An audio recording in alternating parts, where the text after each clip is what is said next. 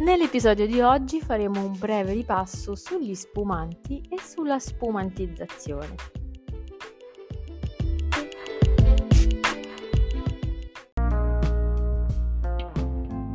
Partirei subito definendo il concetto di spumante, citando il regolamento CE 479/08 della normativa dell'Unione Europea.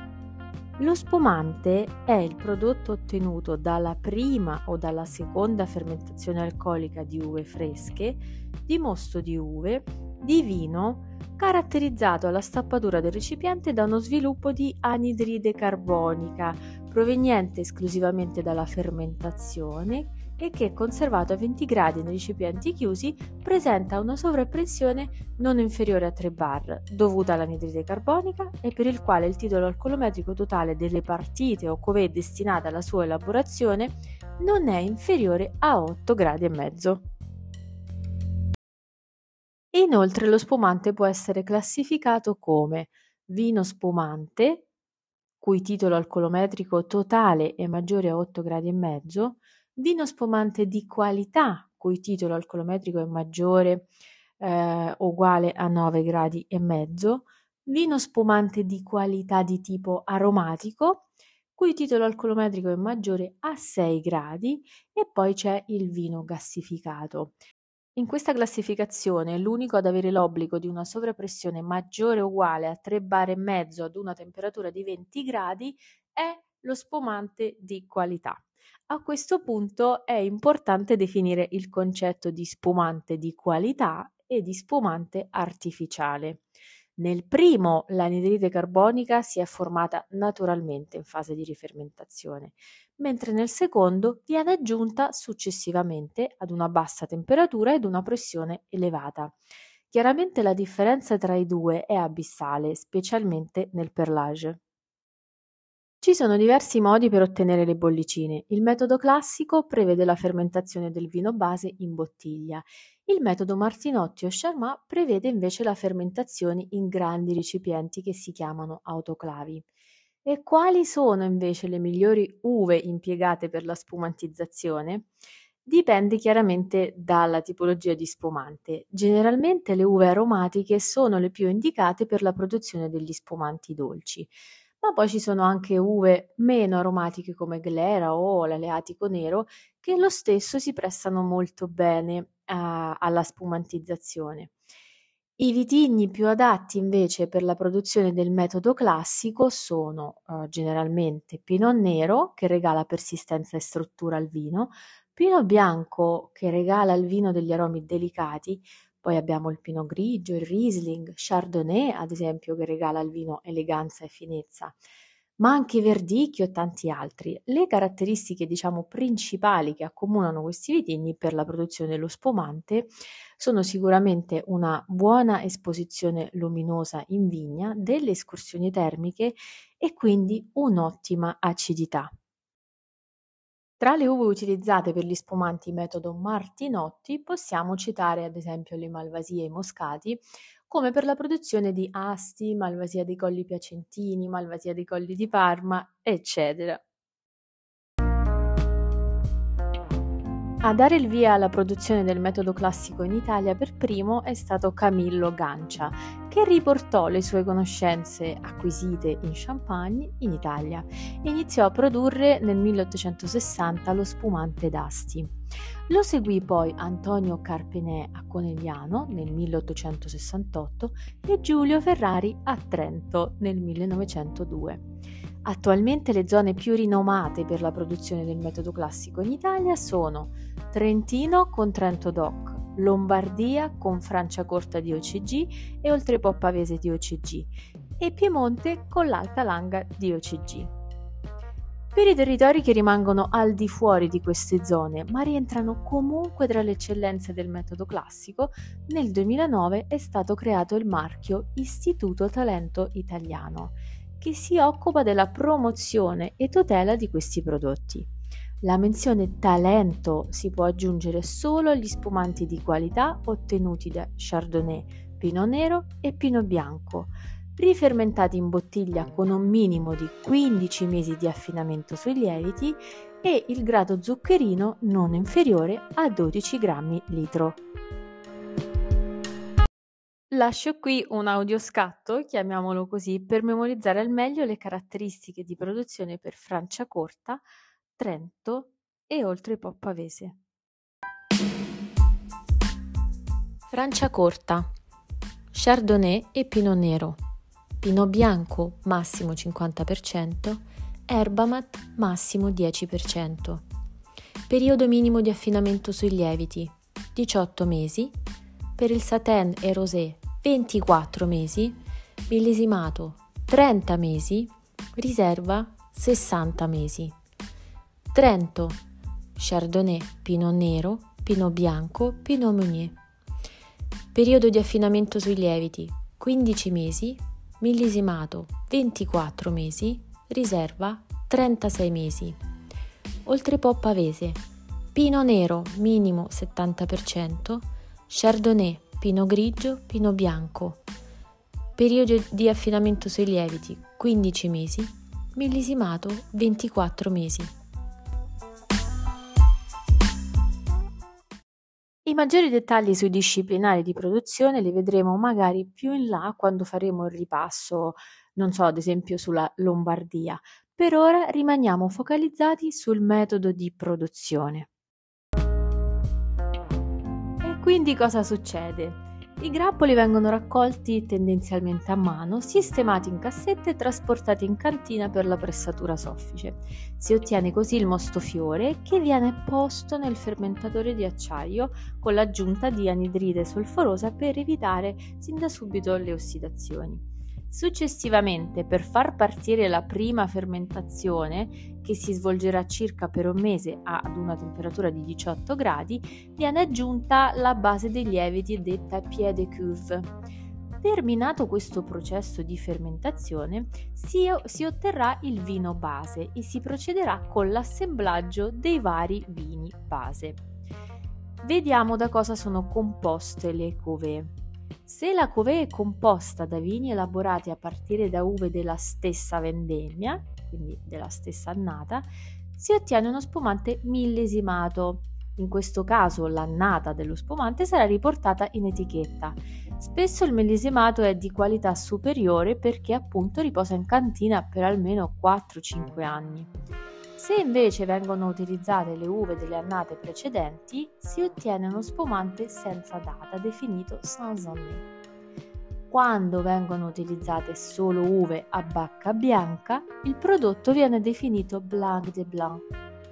Quando invece vengono utilizzate solo uve a bacca nera, il prodotto viene definito blanc de noir, cioè vino bianco ottenuto a partire dalle uve a bacca nera.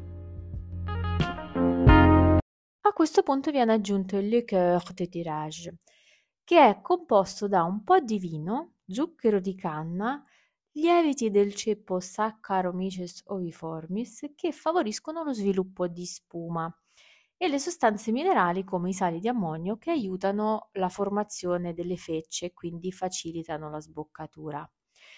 Poi il vino viene imbottigliato nelle champagnotte, le classiche bottiglie di vetro scuro, molto resistenti alla pressione, e chiuse con il tappo a corona, all'interno del quale c'è un piccolo cilindretto che si chiama bidul. Questo cilindro raccoglierà le fecce in fase di sboccatura. Si arriva così ad un momento decisivo della spumantizzazione, ovvero la presa di spuma. Si tratta di una seconda fermentazione che avviene in bottiglia e regala allo spumante la tipica bollicina. In questa fase i lieviti trasformano lo zucchero in anidride carbonica ed alcol etilico, formando anche delle sostanze secondarie. Dopo circa 6 mesi i lieviti subiranno il processo di autolisi e rilasceranno allo spumante tutto ciò che gli avevano sottratto. Durante il periodo di affinamento sui lieviti, le bottiglie vengono conservate impilate orizzontalmente su una struttura in legno e vengono definite bouteille sur latte. Questa sistemazione cosa fa? Evita le rotture multiple causate da una sola bottiglia. Sempre in questa fase le bottiglie sono sottoposte a delle delicate scosse manuali che rimettono in sospensione gli lieviti. Queste scosse manuali si chiamano coupe de poignée. Una volta terminato l'affinamento, le bottiglie vengono sistemate invece sulle pupitre, che sono dei cavalletti, diciamo, che mantengono le bottiglie in una posizione tale da poter permettere la tecnica del remuage, ovvero una continua rotazione fino alla posizione verticale della bottiglia. Cosa fa questa posizione verticale? Provoca l'accumulo di tutte le fecce nella bidule. Questa posizione si chiama conservazione in punta e può durare anche alcuni mesi. Specialmente nelle grandi aziende il remuage è meccanizzato chiaramente e viene svolto grazie all'utilizzo delle giropalette che sono state create dai produttori di cava. Successivamente si passa alla sboccatura, oppure come direbbero i nostri amici francesi, dégorgement. E la sboccatura può essere à la glace o à la volée. La prima viene effettuata meccanicamente attraverso il congelamento a circa meno 30 gradi del collo della bottiglia, capovolta. In questo modo tutte le fecce vengono raccolte nella bidule e fuoriescono una volta tolto il tappo. La seconda invece è un'operazione manuale, difficilmente applicabile per la produzione, diciamo, di grandi numeri.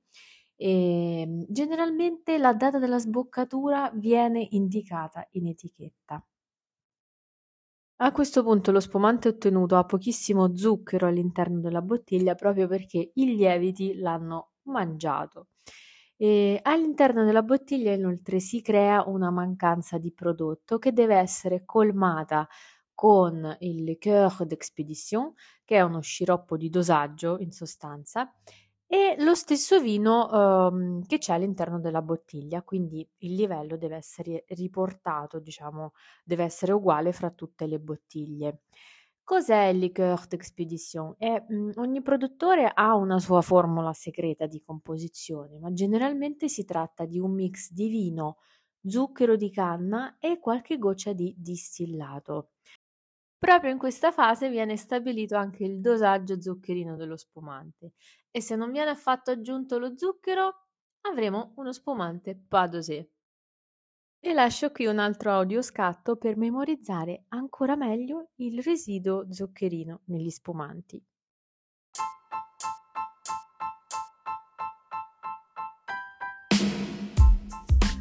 Padosè minore di 3, extra brut 0,6, brut 6,12, extra dry 12,17, sec 17,32, demisec 32,50, dolce maggiore di 50.